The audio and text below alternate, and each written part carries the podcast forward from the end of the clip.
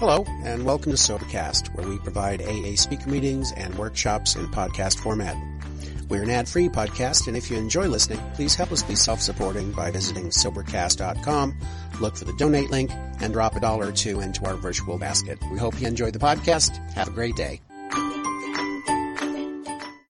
Hi, my name is Tammy. I'm an alcoholic. Tammy. I want to stand up because, like, up here I can't see everybody. I didn't realize that. Um, so, hi. Uh, I didn't really say yes to speaking at this meeting.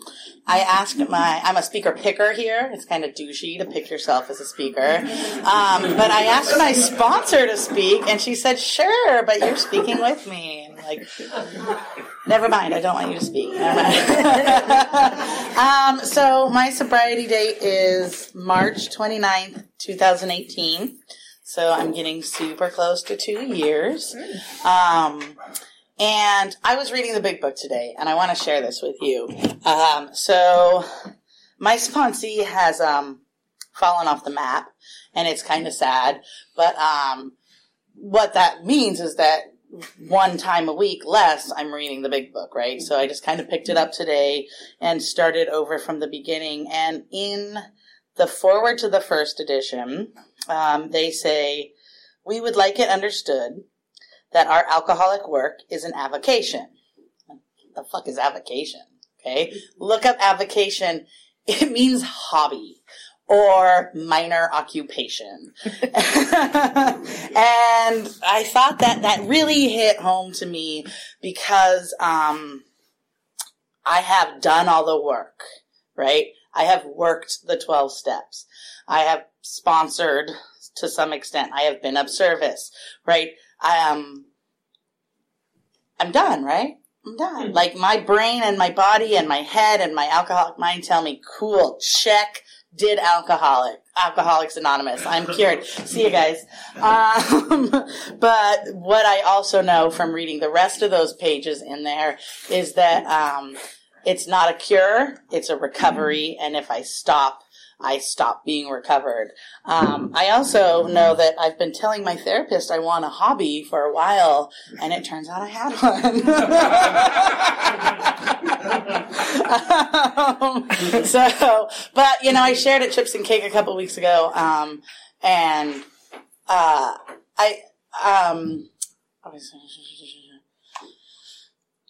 I told this, I told a couple of people in a week one time, these people I meet regularly because I have children and they go to the fucking hospital and shit.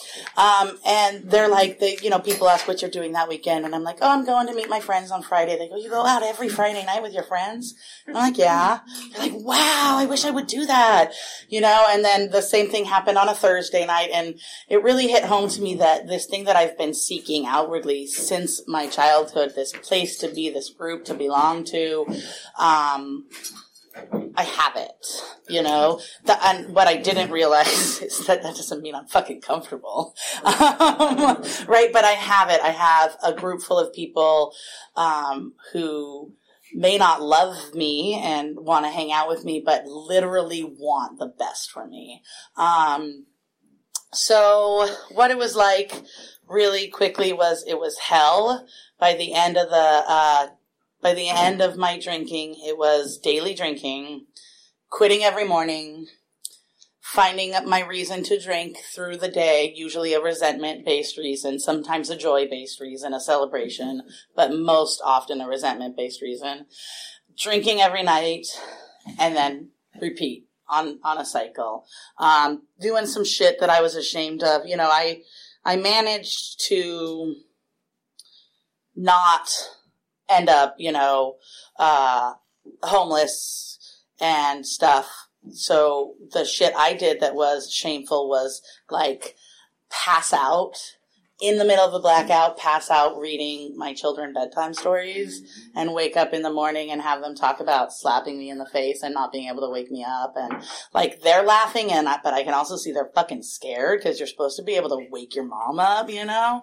Um, you know, just, uh, fear every night that something would happen. You know, I would drink to passing out every night and we literally have a crackhead in our duplex. Like it's us, the family, and then this lovely woman, Cheryl, who leads a different life than us. um, and so like she smokes and I passed out and she can, her drug addict self can fall asleep smoking a cigarette and my passed out self who didn't put the batteries in the thing could totally sleep through the alarm. And it was just, it was, it I was full of shame, you know, uh, I wasn't doing anything the way I wanted to be doing it, the way I thought was the right way. What I do learn in this program is I get to let go of a lot of that. Um, so I came in here when I got insurance. That wasn't a plan; it just happened. And um, I wanted to do CDRP, but I didn't have the time because um, it's rough being a single mom with a job. Um, and so I did a week of CDRP. Actually, I did nine days of CDRP. And then they're like, you're going to have to go to a program. And I came here because it's evidence based, like it's been here since 39, right? This is the place that I know for sure works. I know there's that recovery one with the golden book and I know there's this other one and there's this other one and there's this other one, but I don't fucking know their track record. And I know AA works. And so I came here super willing to work the program. I was very, very lucky, you could say, or because it's a spiritual program, my higher power gave me a sponsor who was able to frame uh, the higher power in a way that I could accept. Um, because if if if she had done it any other way, I probably would have walked at some point, or had you know had a resentment, or not been able to believe. Um, I worked the steps as quickly and as slowly as I could. Um, I really was amazed at how at how it works, right? The solution looks nothing like the program. It pro, pro, the solution looks nothing like the problem. And it's ridiculous to me still how journaling about your anger and, you know, apologizing when you're wrong because you've journaled so much about your anger, you realize that it's okay to apologize when you're wrong. You're not going to fucking die, you know? Uh, um, it's amazing that that shit that has nothing to do with alcohol is what keeps me sober. Um, but it, it worked. I was relieved pretty quickly of the obsession to drink, but I do remember those days, uh, the early days of raising my hand and saying like, I don't know what the fuck I'm gonna do when three o'clock rolls around because that's where I would start looking for my reasons. Three in the afternoon, like I don't know what I'm gonna do, and three o'clock would roll around, and I would I wouldn't text, I wouldn't call people because I'm not going to call people, but I did eventually. But I would text. What I would do when I had a craving is I would text every single person who had AA as their last name in my phone book, and and until somebody immediately texted me back, and then I would talk through my craving with them, and then the blessing of that was all throughout the rest of the evening from three to 10, people would be getting off work or seeing their phone and they would be responding to my text. So even long after the craving had passed, I had people supporting me all through the night. Um, and it's, it's what got me through because I, the, the obsession was there for a couple of months. Um, and it has been lifted. Um, that doesn't mean I don't think about alcohol. It just means that I'm not obsessed with it. Um, and it means that I also, because I've worked the steps, I have the tools to know what to do when I think about alcohol so that even if the thinking about alcohol and I'm, it sounds good in the moment, I can play the tape. I can, um, call my sponsor. I can call someone who's who, who the obsession has not been lifted on. I can work through all of the many, many reasons why my brain is lying to me and it's not a good fucking idea to have a drink, you know? Um, and I don't, how much time do I have left? Because I'm running out of shit to say. ah, there we go. One minute. Maybe a little more, but she, she gave me a break. So, um, I'm super nervous up here. I'm so happy that this meeting is here. The one thing I love about the double speaker meeting is I don't sit in the audience wondering what I'm gonna fucking say.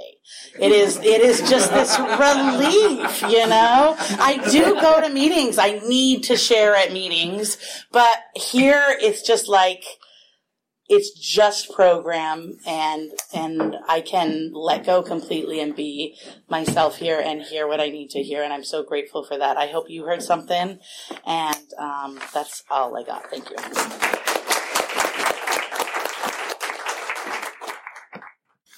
Hi, my name is Michelle. I'm an alcoholic. Um, so I was really nervous about this and shared at a meeting earlier this week, and so that share was the really powerful one. So there's other meetings. Anyways, um, you know, I very much appreciate Tammy asking me to share. Um, I realized when she asked me to share that it's a really long share, and I do know how to talk for a really long time, and any of my sponsees will tell you that. Um, but uh, I realized also that I rarely share and talk about like what happened as far as like my drinking. So I want to welcome all the very new and fresh people that are not from this area also, and happy birthday, Nikki. Um, it's also leap year, so you you won't hear this year for another four years. So I've been holding on to that one for a while, also. So, um, you know what it was like when I was drinking. Um, I started drinking really early. I grew up in this area. Um, I I grew up in Berkeley, so like for me, um, drinking and pot use, drugs are a huge part of my story. So it just it was really normalized, and um, it wasn't something that like I had a lot of shame around. It was something that like my father is an alcoholic and he was in these rooms and like one of the things for me was with him specifically was like he was really like a rageful what I would deem dry drunk. And um, I didn't ever want any version of a sobriety that looked anything like him. I'm like, if that's what sobriety is like, I'm hella good, dude. I like being drunk. So, you know, I would, I, you know, 50, I think, you know, I don't remember exactly how old I was. I didn't have one of those, like, the first time I drank moments of clarity. I just, like, I distinctly remember drinking a lot, like, summer of eighth grade a year. Like, these huge bottles of Carlo Rossi and, like, just fucking getting shit faced and, like, running out of my friend's house because her mom came home and like drunk running. I'm like, this is crazy. Like, so, like that was, and then I went to high school and I went to Berkeley High and like, we could have off campus lunch, which just equated like off campus everything. Um, and it's really interesting. I have a 15 year old right now who is at Berkeley High. And, um, one of my English teachers oversees this thing that I was doing with her recently. And, uh, She's like, God, you were so quiet in ninth grade. And I'm like, yeah, because my Coca Cola can had gin in it. Like, I had to get really drunk in the morning before I, so that I could be drunk during the day and then sober up before I got home. And I thought I was really slick. And anyway, so, you know, all through high school, I drank. Um, and I, there were definitely like trying times during my like high school years. Like fucked up shit happened to me. Um, my mother was dying from the time I was 11 until the time she died when I was 16.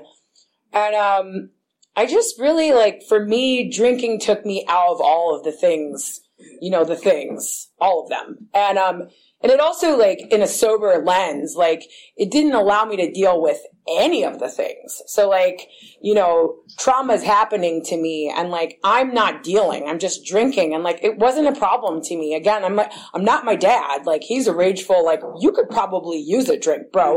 like so for so to me I was like, okay, cool. Like then my mother died. My father and I really clashed a lot. He threw me out. Um, I went and moved in with a friend of mine um, who, unbeknownst to me, her mother smoked crystal meth all night. so she also let us drink tequila all day. And so I dropped out of school. Um, we were like the popular ones. We threw parties, house parties all the time. I was shit wrecked. I don't remember any of that year, which to me was like, cool. This is how I processed my mother's death. And then that woman threw me out. And um, my grandmother, my mother's mother, intervened and like sent me up to the butt fuck middle of nowhere, Dunsmuir, California. And um, I figured out that like bonfires are a real thing, and um, people actually like drive to the edge of cliffs and jump off them into water. And I was like, "What the fuck is going on out here?" And um, I skated through that entire year just drinking a lot and like a lot, and um you know, for for me, I was like, I'm a kid. Like, yeah, this is what we do. Everyone I knew drank the way that I drank, and so I was like, it never dawned on me that it, that this was the alcoholic. Like, I had no idea, no conception of what that was. So I graduated, and the next day I was on the Amtrak back down to the Bay Area. Um, I joined AmeriCorps. I started community college. I was like, I'm good. That like high school drinking thing has to be like cut down to the weekends now. Um, and again, like I kind of felt like I had life together, kind of. Mm-hmm. Um, and then I met my now child's father, who, you know, I'm not going to get into that whole thing, but it was like immediate problems from the very beginning. Um, I ended up leaving because things were so abusive with him and moving back up north because it was the only place that I kind of felt like I was farther, farther, further enough away and like I knew some people. So I moved up there and, um, I ended up pregnant and, um, then I came back down here and there's a lot, like there's a lot of domestic violence. There's a lot of violence in that. And I'm not going to get into that, but there was a lot of fucking scary shit going on. There was a lot of rejection from my like immediate family. Like my father, when the abuse got really bad and I was too pregnant to have an abortion, I really wanted to like be safe. And he told me like, you should go to a, um, a homeless shelter. There's a lot of them in the area. And like, so I just felt like I felt alone and I felt trapped and I was pregnant and I was 20 and I'm like, okay. Um, and I didn't drink. I smoked pot a couple of times while I was pregnant. And I really, again, like to me, I wasn't, I wasn't a problem drinker. I just like drank in high school and that's what we did. Like we partied and drank. And, um, then I had my daughter and the abuse got, went from really bad to worse. And then it, it started this like really long process of trying to run away from him. Um, moved in my brother, moved away with my brother and moved my best friend in stalking and like him actively trying to kill me was a regular thing. And um, for me, like the way I escaped was I was 21 at this point. I would go to the bar and I would drink, and I would. There was this like two for five night um, at this place up on Telegraph, and it was great because I would buy four drinks at a time and like drink two of them at the bar and then walk to the table with the others. And like the whole objective is like get fucked up as quick as possible. And, um, and again, like, I didn't think I was a fucking alcoholic. Like, I didn't really know what an alcoholic was. So, you know, when we talk about like having alcoholism, I know what that means now. I had no concept of what that meant. And I thought it meant like, you know, what I became. Just getting into the future. Uh, so, anyways, uh, then I finally ended it up um, involving the police and like going into domestic violence shelter. Um, some shit happened at the domestic violence shelter, which ended up my daughter that I was trying to like keep away from him ended up back with him, and uh, then uh, the court system got involved and. CPS got involved, and in order for me to maintain custody of my daughter, I had to go into a rehab facility because I tested positive for shrooms and weed. And again, like these were things I was doing, but not around my kid. And so I was like, okay, cool. Cause like the objective for me at that point was like be safe. Um, so I stayed at this rehab that I really didn't identify with, um, at all. Like there were women in there. So the whole thing was like, C- I had an open CPS case. And if you've ever had an open CPS case with something related, like I could not leave this facility with my daughter or they would take custody from me. So I stayed in here and there were a lot of women in there that were, um, that had no custody of their children due to like crystal meth, their babies being born dirty, um, meth, crack, things that I've never even like thought of doing, especially not pregnant. And so there was no identification for me. And so I really learned the value or the, I don't really call it a value, but like I really like took on the like fake it till you make it. Like I was faking it in there. I knew how to talk all the NA language. Like all the AA mumbo jumbo. I was all over it. Like I really just wanted to be safe, and I made sure the counselors knew what was going on because I had, I'm actually st- I still really I'm close with one of the counselors. Actually, I spoke to her this week. Um, but it was this this facility was 24 hours, so there was always someone there to talk to, and I was really afraid of my kid's dad. So like for me, like that's why I was there. I was there because I needed safe housing from my kid's father, and um, and I felt really bad for the other women that were in there, but like I wasn't like them. That wasn't me. And so I spent 18 months there. I got out. I really liked the camaraderie in NA. I really liked the community in, A- in NA. So I started going to NA meetings. I got in, in Oakland, I got a sponsor. My sponsor gave me really shitty, weird advice all the time. Um, we never really worked NA steps. We would sit at our house and chain smoke cigarettes, drink coffee, and read tarot cards. We'd talk about our chakras. I really thought that I was doing the program. I went to meetings regularly. Okay, like I was sober. Like, you know, I thought I was doing the thing. I, you know, and I thought like, I honestly thought like the steps were an option. Like, it was, that's, you know, and, and, and, you know, and like, for those of you that are new, like those of them, the people that are laughing is because like the steps are not an option. It's like mandatory if you're going to have this other way of living because like, I don't know how to live without drugs and alcohol just left to my own accord. So like tarot reading didn't help. Like chakra and shit, that didn't help. Like, I mean, I was sober, but like I was, I had no tools on how to work.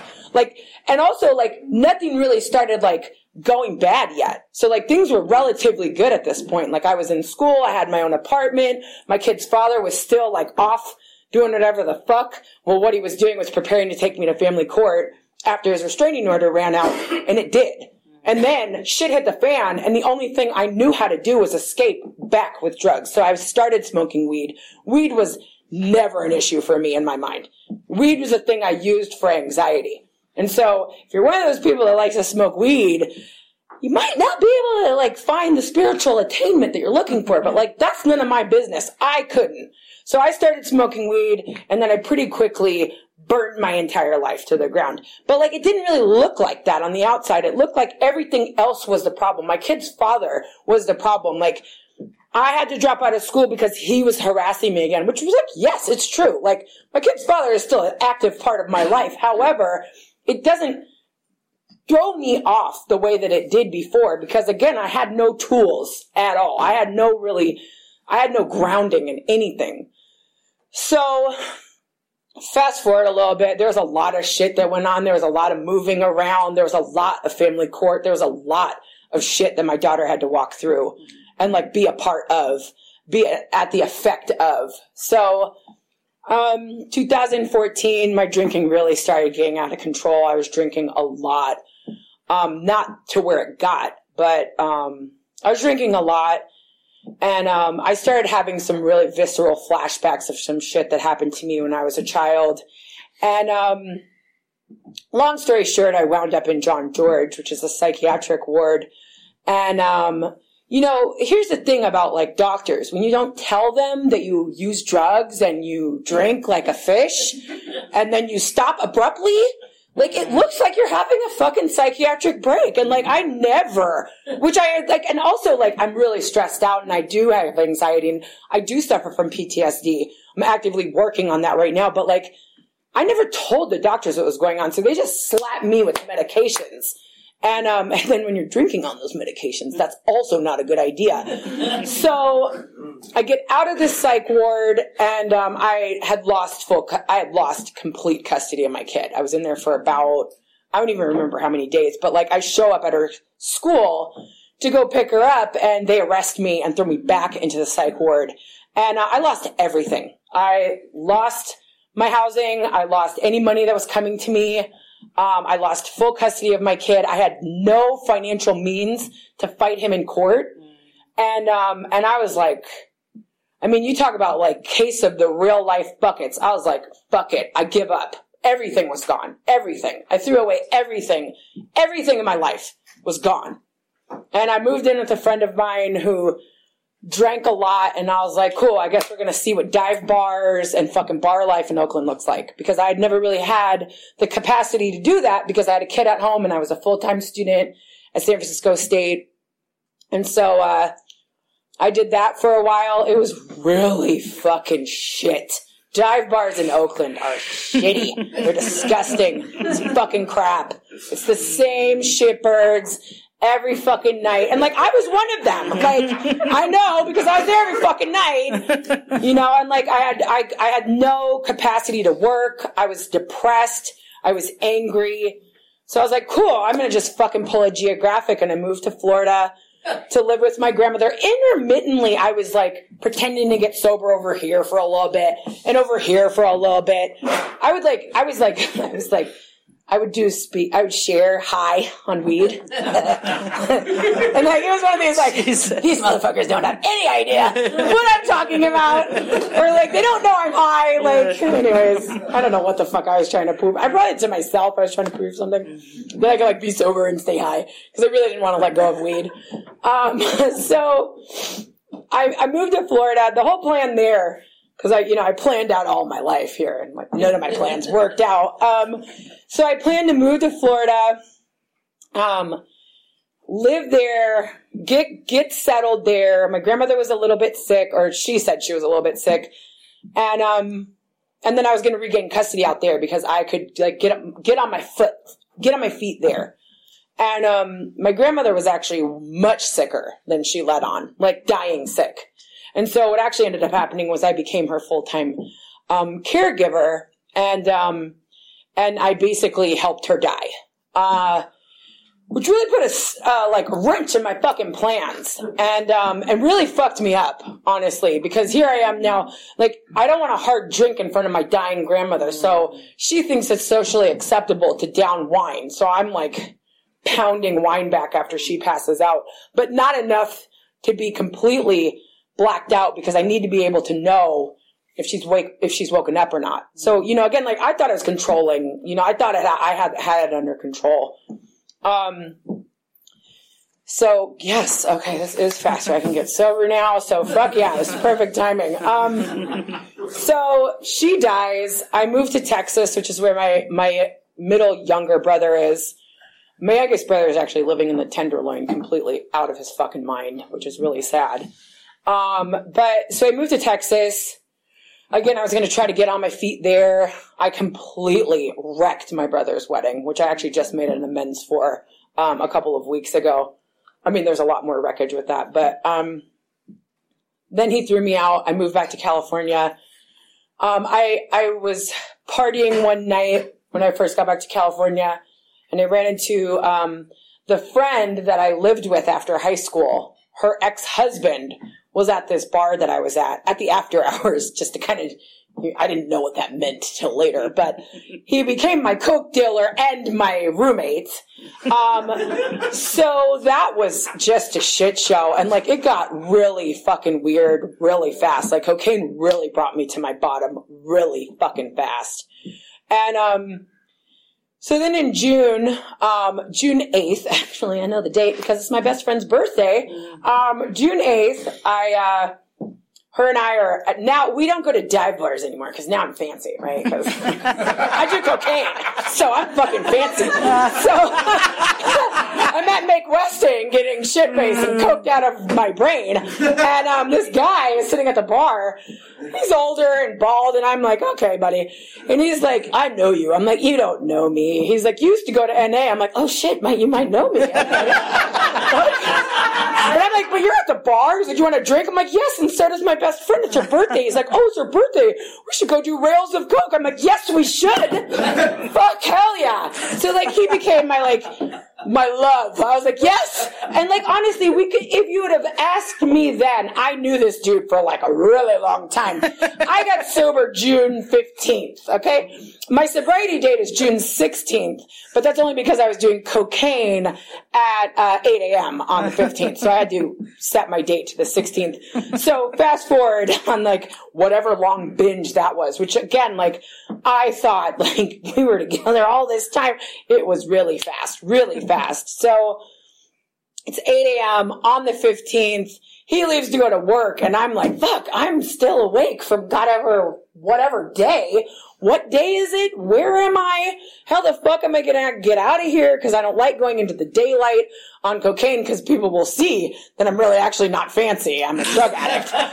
so I'm like, shit. And I'm lining up lines and I'm, I, I take a hit and uh, I hear my grandmother's voice tell me to flush it down the toilet. And I was like, what the fuck? This is some crazy shit. and I line up another one and, and like, I, I may have took one or two. I don't really remember, but I ended up actually flushing it down the toilet, rinsing it down the drain. I was like, that was fucking weird. I called an Uber. This Uber driver, he was an older guy he wanted me to sit in the front, which I thought was weird. And he was like, "How are you doing?" And I was like, "I'm I'm a drug addict." And he was like, "Oh, have you ever heard of Delancey Street? And if you're from here, it's a that's a recovery home over in San Francisco." And I was like, "That's weird." Okay. he drops me off at my girlfriend's house, who was supposed to smoke weed with me so that I could come down from whatever crazy shit was just going on. And I'm telling her all this, and she's like, "You should go to a meeting." And I was like, "Bitch, you're." Betraying me. But like, I was so, it was so weird. Like the course of events that were going on this morning, I was like, I am fucking, okay, I might, yeah, let's go. So I, I jump in another Uber. I get to central office, which is the old central office. They've moved it now, which makes me resentful, but whatever. Um, so I get to central office. I'm like an hour and a half early, and there's this chick there who's like handing me cigarettes and smoking with me, and I'm coked out of my fucking brain at this point. I'm like, I'm, what am I doing here? I guess this is happening. Like, okay. So I'm chain smoking cigarettes. The meeting, I couldn't tell you what the fucking meeting said at all. Saved my fucking life. The next day, which is my actual um, sobriety date, so June 16th, 2016. Um, I call my best friend and I'm like, yeah, you know, I'm going to try this sober thing. I, you know, and she's like, I'll come with you.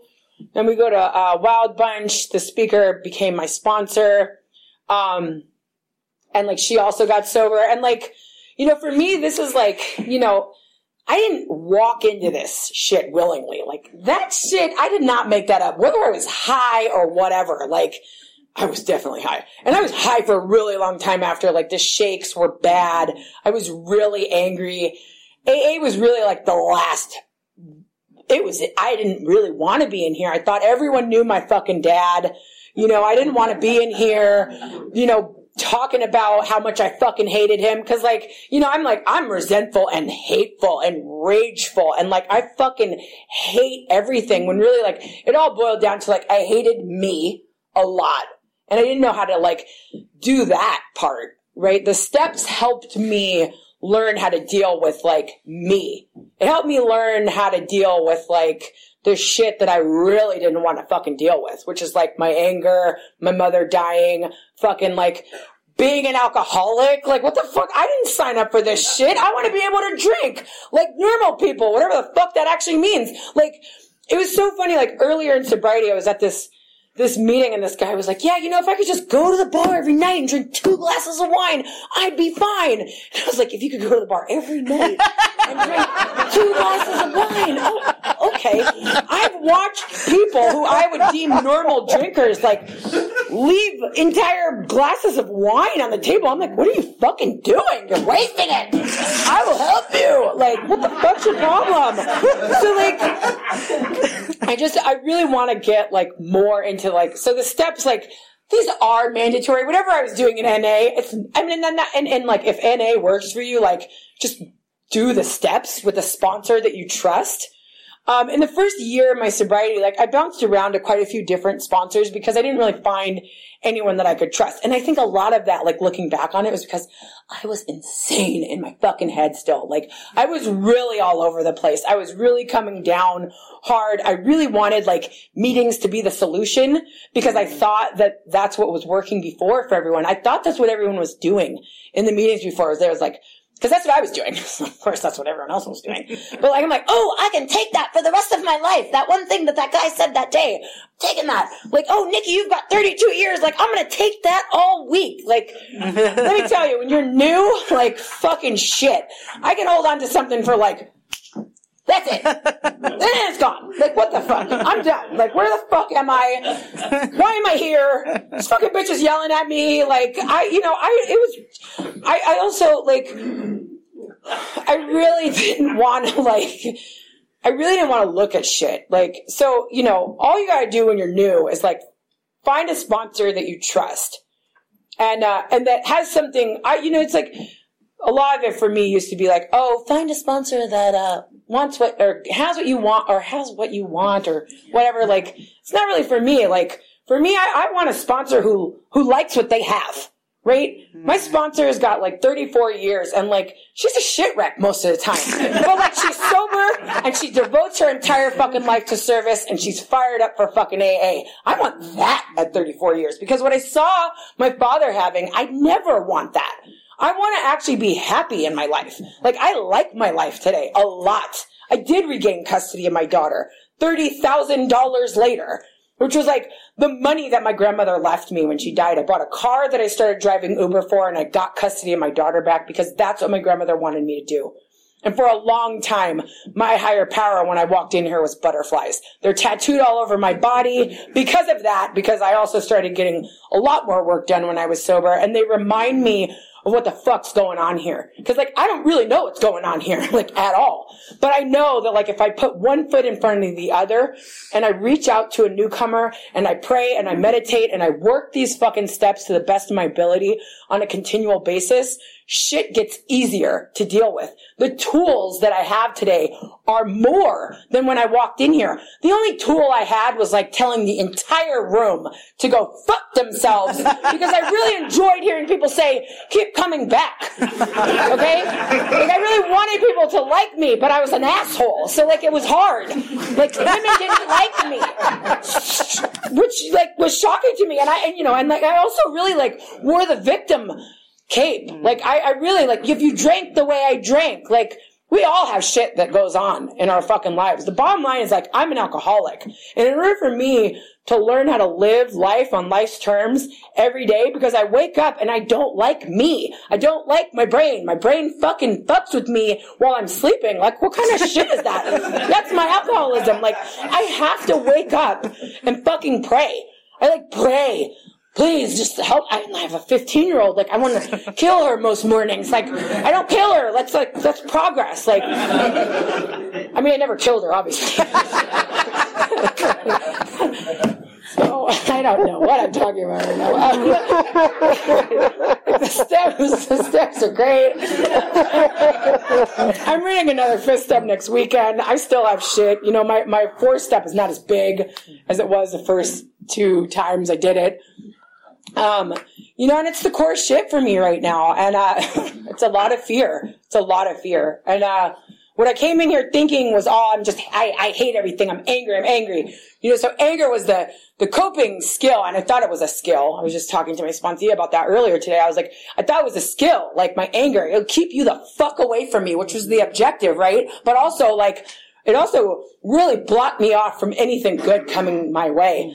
And um, what I've learned is that it's actually a character defect. And uh, I didn't know any of this language. Like, if nothing, nothing makes sense when you're new. Like, you just got to keep coming back. You actually have to keep coming back. You have to keep getting your seat, your, your ass in the seat, you know, and like try to hear something, you know, that's going to keep you until the next next whatever, right? I used to leave the late show, which is a 10 p.m. meeting when I was new and go to the fucking bar because I did not know how to socialize. Everyone was fucking like chain smoking cigarettes, which was cool, right? For like 10 minutes. And then people would ask me questions. I'm like, mm. I'm out of here so I can go like talk to the drunks, like, cause that's what I was used to. And like, and after a while, like that obsession to be in that environment lifted. And I wouldn't recommend that, by the way, because it was not easy for me to stay sober in that space. But it was also like, it's really hard. Like, how do we, like, I had a, a sponsee the other day say, like, how do you get relationships? She's got like almost 60 days right now. And I'm like, it, it comes with time a lot of time. You know, like we're not instant best friends like we are at the bar. Like, oh my god, I fucking love you. That doesn't happen. In, I mean, maybe it does in here. That happens for you in here. Like that's amazing. That does not happen for me in here. People are like, stay away from me. I mean, until people stop saying that. You know, I made a couple of men's group level. You know, men's are a real thing. Those promises we read them at the beginning of each meeting. They are the ninth step promises.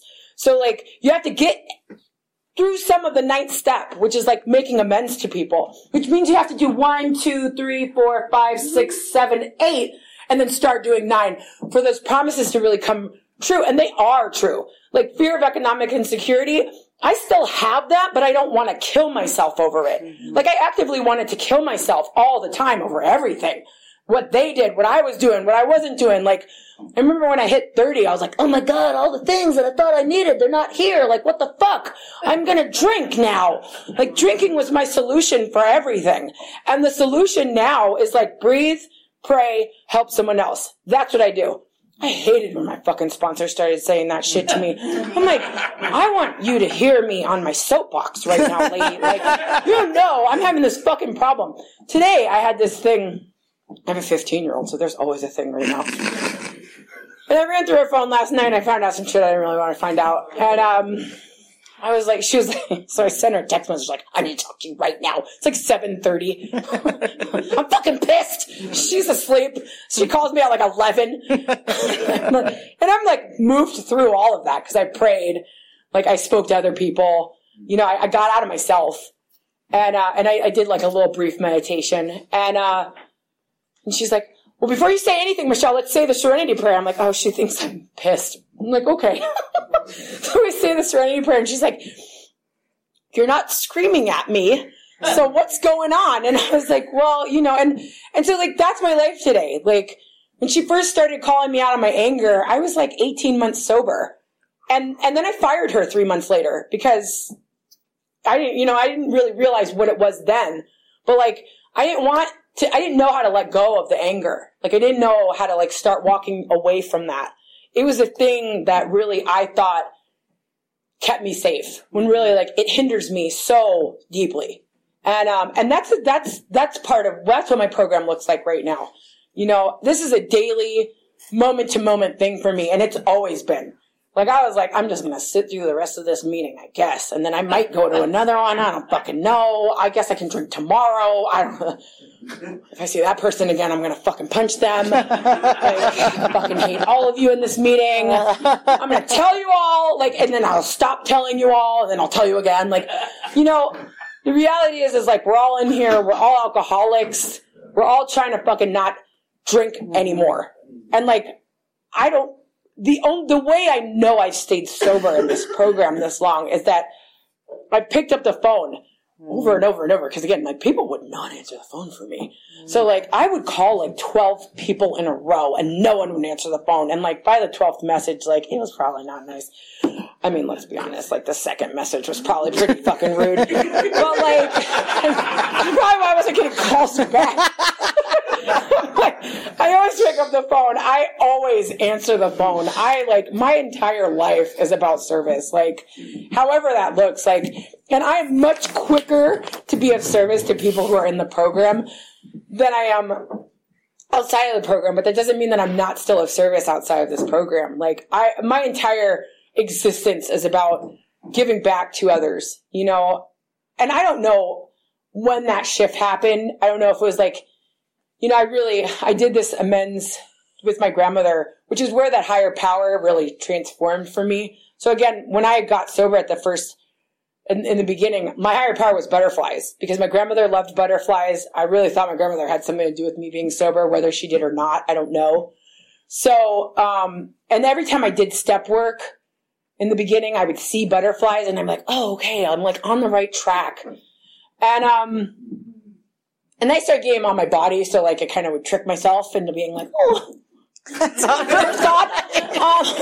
so I, I, flew to Florida to, to, to do this amends with my grandmother, and um, and like sh- that perspective shifted for me, where like the you know I, I, the only re- the what my sponsor suggested me to do was write her a letter and read it to her, and it was really hot. I was really sweaty. I was also like on my rag. Sorry guys, but like I could not sit down, which was the, the vision I had. Like sit on the beach and like then I was gonna meditate while I burned this letter after I read it. I couldn't sit because it was was a heavy flow. So I had to stand in the ocean while I'm sweating profusely and bleeding. And I'm like, this is bullshit. Like, I just want this to be over. I'm like reading it. I really wanted the sky to like part, but it was clear as fuck. There's none of that going on. And I'm like trying to burn it. And if you ever try to burn anything in the ocean, like, it takes a while. So I'm trying to burn it and it starts burning. And I'm like, okay.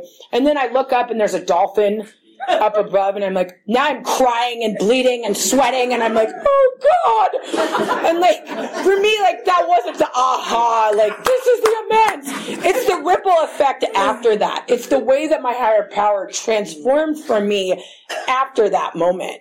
Because like, I don't even remember what the fuck I wrote on that letter, to be honest. Like, I mean, I remember those distinct things that I just told you because, like, honestly, they were a little traumatizing for me. And then, you know, I have no filter, so I'm like, I'm gonna tell people this shit.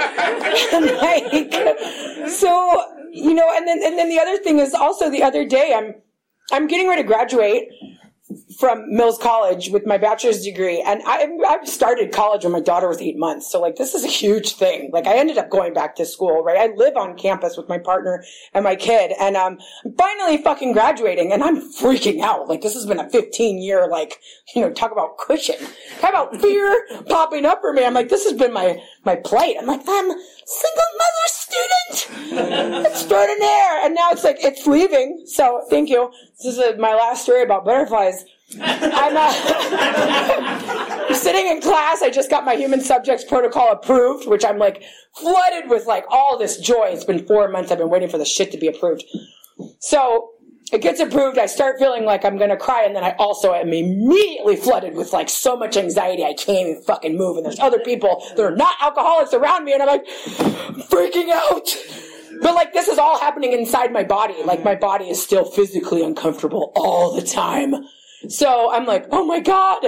Now I want to like cry and like smash my computer at the same time. And I get a call from a, a fellow and I step outside and I'm on the second floor, so all I can see are trees. The wind's blowing, the sun's on me, and he's like, I just saw the second butterfly. So I thought, after I saw the first one, I thought of you, and the second one was like, I have to call you. And I just was like, oh God, you two love me, motherfucker. I talk to my higher power like that. and like, so, this share is all over the place. You can also have a crazy ass share up here.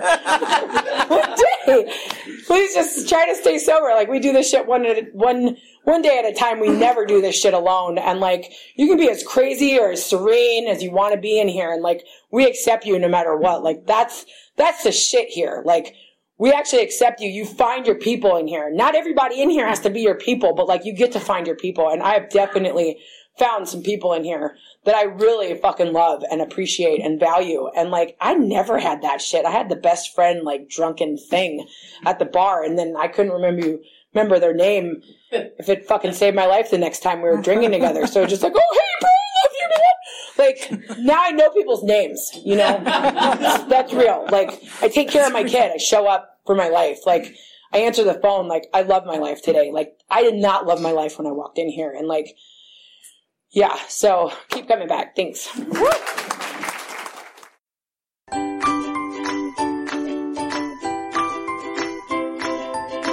Thanks for listening. I hope you enjoyed the podcast. Sobercast is ad free, and we'd like your help in order to keep it that way.